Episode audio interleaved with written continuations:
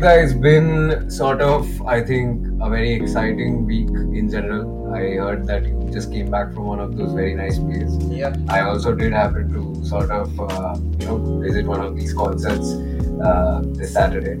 So it's been eventful that way. So what are we talking about today?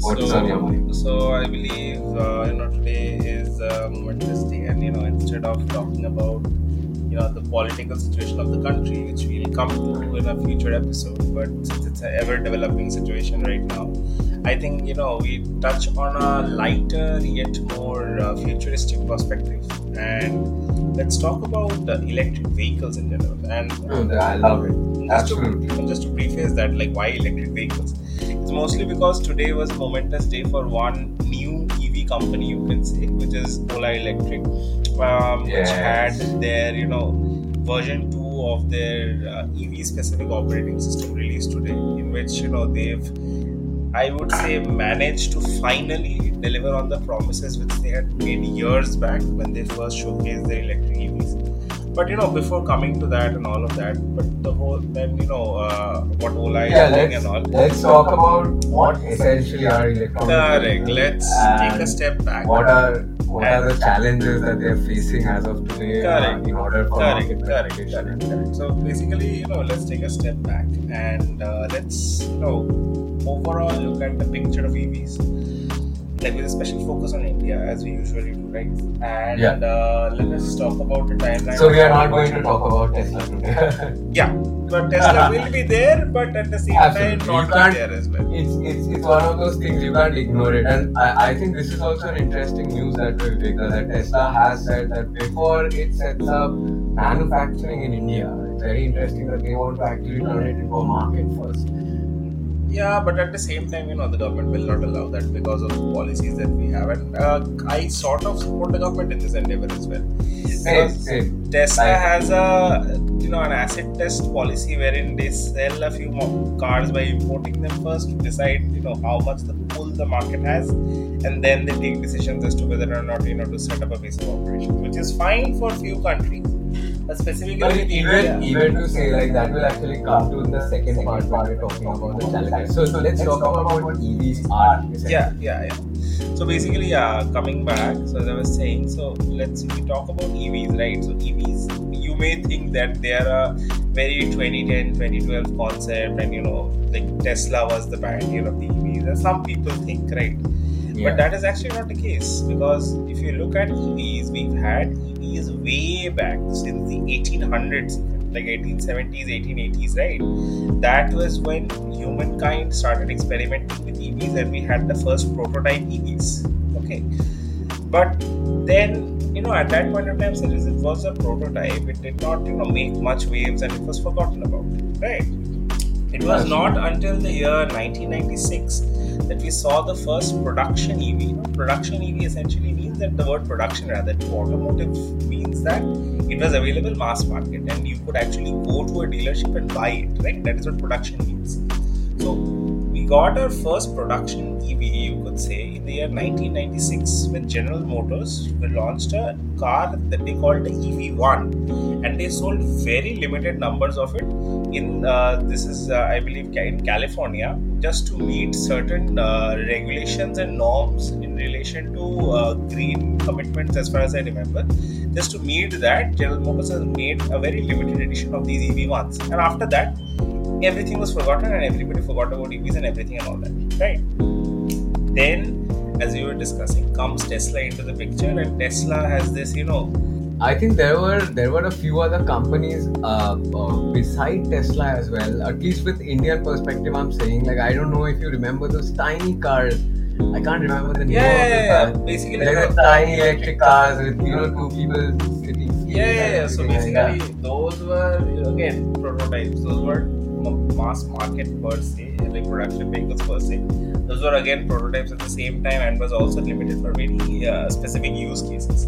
exactly. But you know, post the EV1 is after that is what we see is Tesla. Why I'm saying Tesla is again I'm not referring to Tesla as it is the brand today that we all come and know, right? So Tesla also has a history wherein Tesla started first with the Roadster, which they had demoed, and then comes the Model X, the Model S, and the rest is history. You know, the Tesla, you Absolutely. could say, popularized the concept of EVs. Like in a time where we desperately needed it, and why I say that we desperately needed it, I'll come to that. But Tesla is what you know made the world realize that you know EVs are something that you know can actually be seriously looked at and could serve as a viable form of transportation or a viable form of fuel in comparison to the more traditional standards that we were having, right? Exactly. So, uh, also Vivek, uh, on that point, like, do you also think that, uh, like, Tesla uh, has contributed massive, massively in? I'm not saying whether in creating industry, creation of the EVs and everything, but also massively in uh, increasing general awareness about, Yes. uh, Yes. you know, what we so want to talk about, that is Yes. the environment. That Yes. we are at the brink of a disaster. We are seeing, uh, you know, sea levels rising. We are seeing uh, terrible tectonic movements. We are seeing a lot of those things which you would uh, sort of define as almost apocalyptic, for that matter, right? Yes. And uh, I feel like, of course, like as much as we do talk about all of this these days, a lot more than maybe perhaps we used to back in the day, or back even when we were studying SUPW in school, we were just starting to get to know about all of these concepts of sustainability and everything. So I think our generation took it upon themselves, and we are in general a little woke about the environment and everything. So that's the thing. What I was saying was Tesla made talking about renewable energy, renewable sources, electric powered things, right?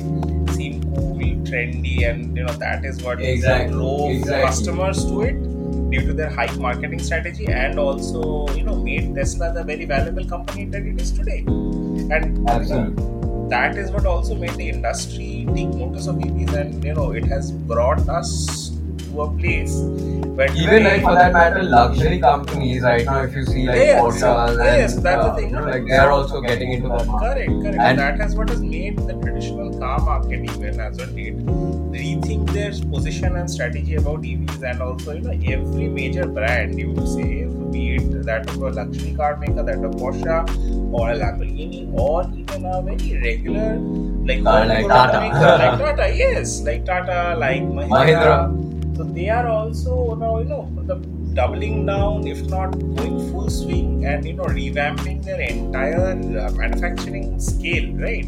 Like before actually the. COVID, uh, like not only that, Tata took up this initiative also to restore the Jaguar E-Type back in 2019 or 2020, which was eventually discontinued after the COVID situation. Yeah, yeah. But yeah, that was also being made like refurbished into a full EV functioning EV model. correct. So- correct.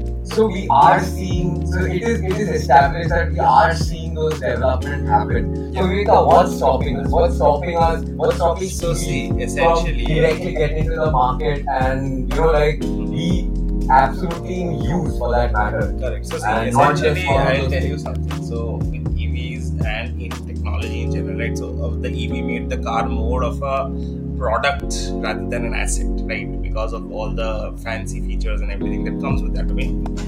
But at the same time, like, and this is a very personal thing that I believe in, and I would suggest to our listeners and viewers as well, is that you know, unless you have the money for it and you have some money to burn, right?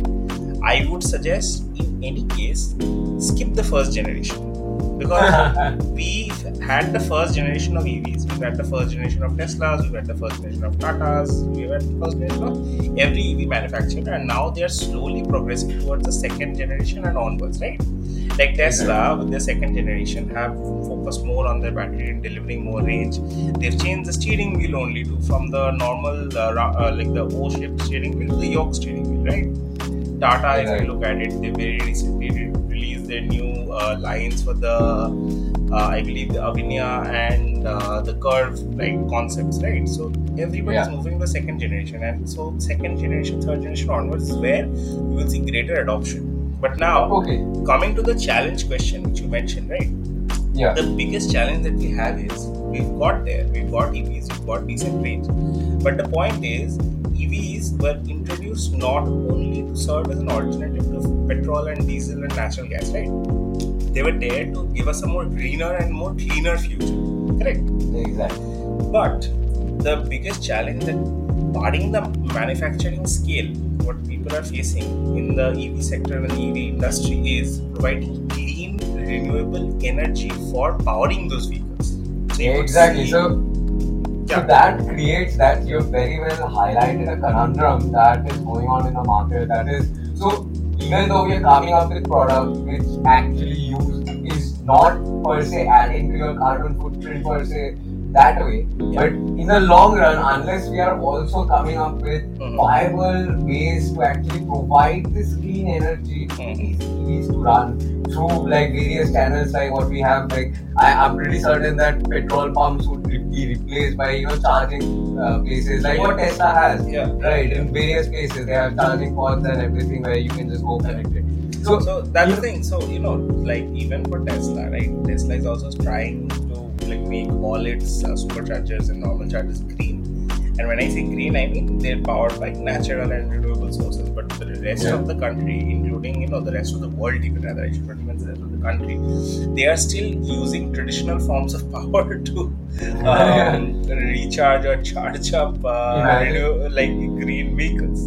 And so because we actually also lack a lot of statistics uh, because it's very difficult to assume uh, in such a condition as to what uh, whether or not this will actually like, Yeah, yeah, yeah, yeah. So basically, that's the thing. No, so that's the Like it might become like one of those demonetization situations, Yeah, you know, where yeah, people are in the road and they're like, okay, what's happening, you know? Because That's the thing. You know, I was reading up a study regarding this also very recently, wherein I had noted that in comparison to that of natural fuel that you that we uh, most vehicles that nowadays are still using, but we are slowly and steadily seeing an EV adoption. The difference in using more traditional sources of power, you know, like recharge and refuel EVs, essentially only has a 33 to 35 percent difference as far as I remember in terms of using uh, the uh, normal petrol or diesel vehicle in terms of how green it is right Exactly, that's what I was thinking. So uh, even for that matter, Vega, let's go into the Ola story and uh, let's talk about as to how Ola is really contributing. Yeah. How it is doing something a little differently compared to all the other EV companies because it's Correct, trying to get correct, correct. two-wheeler market, right? correct correct so see the situation with Ola is very unique in the sense in the sense that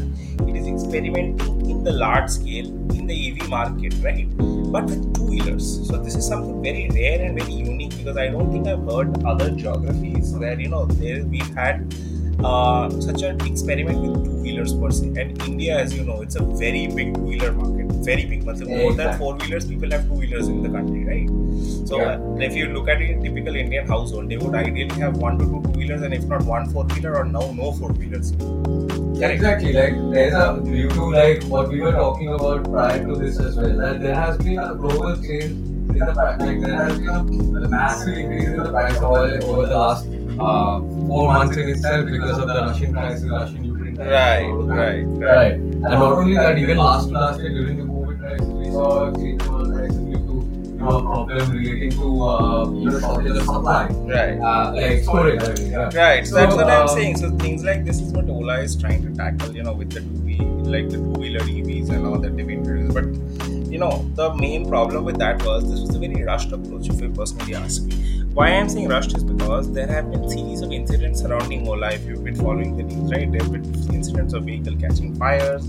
There have been uh, instances where vehicles have been delivered with you know, like quality defects, quality control issues, right? There's non-functioning screens, But panel don't you lamps, those think? kind But of don't you think for any company who's doing something so remarkably different Yeah. and radical in a way, we are uh, we expect such. Uh, So like, see, uh, the hindrances. problem that is there is again, I will harp on my statement that skip the first generation, which I mentioned before, and this is the first generation for Ola, right?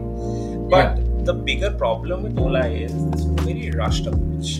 In the sense that if Ola had taken the additional six months, which has now happened, uh, like if you, been following the release of the Ola S1 and S1 Pros, right? They came out, I believe, around September to October of uh, last year, and when the deliveries started happening, right? To where we are today, it has been nine, roughly eight to nine months since then. And now we are finally seeing this situation take shape. Like today, if you look at it, today is 19th of Jan- June, right? Today is the day when Ola updated the version 2 of their software, wherein they've pro- finally delivered on the stuff that they have promised. Like finally delivered in the sense they have finally given music playback to their Yeah. scooters. They finally given navigation features. They finally given the ability. it's, so it's becoming actually usable Yeah. for that matter. Yeah, It's a yeah, they finally given now. them the ability now. You wouldn't believe how ridiculous is this. The scooter did not come with any physical key, right? So in order to lock or unlock the scooter and to basically to start the scooter, you had to like uh, input the six-digit or four-digit pin on the scooter's display to start or lock or unlock it. Finally, after nine months, they have now have a companion app which works on Bluetooth, which allows you to lock and unlock remotely. This is how half baked it was when it was released. Which is why, again, all our viewers listeners, if you have the money to burn, buy first generations. Otherwise, don't wait it out. It's So, which going to be brings me to the last part of this discussion Yeah. is that which I wanted to really talk about is like what can the government do to accommodate such change? So we have seen that our legislation, it's not only just our legislation, I think any legislation for that matter Mhm. suffers from a lot of cultural lag when it comes to uh, adopting new technology in Mhm. general. We saw the same thing, we're seeing that same thing actually. Like, Mhm. even today, even though there is taxation on all of that, Mhm. uh, we still don't see any proper regulation coming up for something like cryptocurrency. So, uh, Now- see, Uh, to sum Yeah, up, so- so, so to sum up, essentially, the the steps that the government should take, right?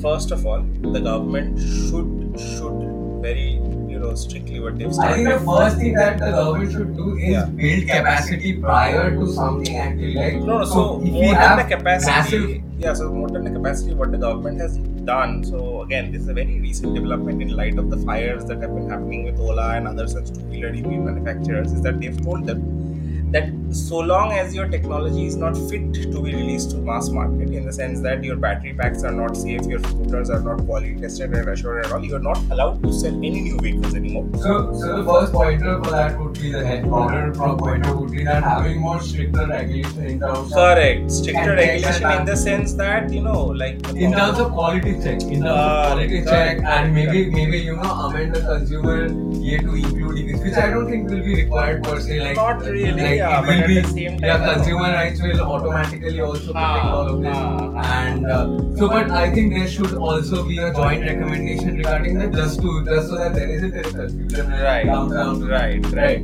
So what I was telling Vivek that was actually about building capacity before like see like that's what I'm saying. If there are Olas and uh, you know other companies who enter the market and then they start marketing these products Mhm. and people do not have the means to actually uh, utilize So, utilize them. the- which by which I mean that they will have to set up a lot of Yeah, so that's uh, what I'm saying. The good news, the only good news in that field is that uh, essentially, the when you talk about building capacity, right, the only good news that I have for you in that is there is a consensus in the in the sense that what should be the basic charging standard, right? The plug points. There is some consensus there, but where we are lacking as on date is the charging infrastructure, as in that there should be more mass availability of chargers and there should be adoption of faster charging standards. Like I'm not saying it has to be Like, I think as fast.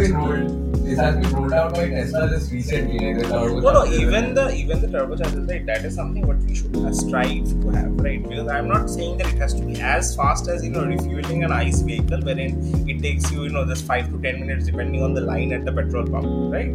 But it should be still moderately fast, so that you know you can go from zero to 80 or 20 to 100 percent within let's say 20 minutes 15 to 20 minutes. That should be the like the recommended amount of time that it should take for you to charge right?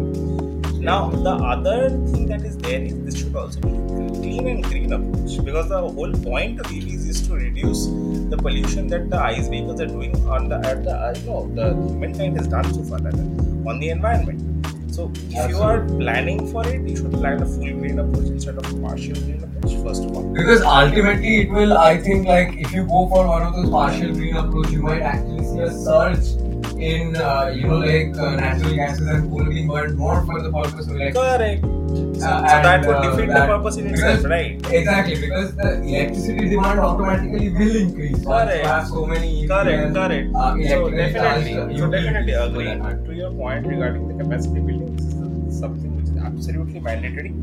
Second of all, uh, like I said, the stricter vehicle norms and regulations.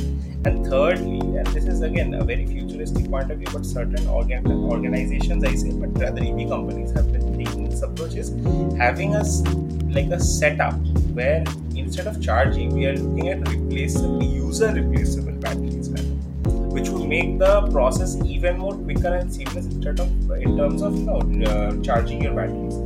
Because Yes, all of these will have to be considered in a very, very uh, macro scale. Yeah. In the sense, and, and also in the sense that you proudly mentioned that we have to make sure that all of this is made available without any additional strain on the environment. Correct, correct, correct. So yeah, that's the main takeaway. So you know that's Yeah. So I think that's a wrap for today. Yeah. I hope you have a great week. Everybody who's listening out there, I hope you have a great week. We are uh, recording this on a Sunday. Yeah. Uh, and so Viveka, there is a good night for Yep, today. yep. Okay? See ya, see ya, man. We'll talk Yes. again in the next episode. Bye Yes, yes. Hopefully about Agnipath. Yep, yep. Okay. See ya. Okay. Yeah. Yeah.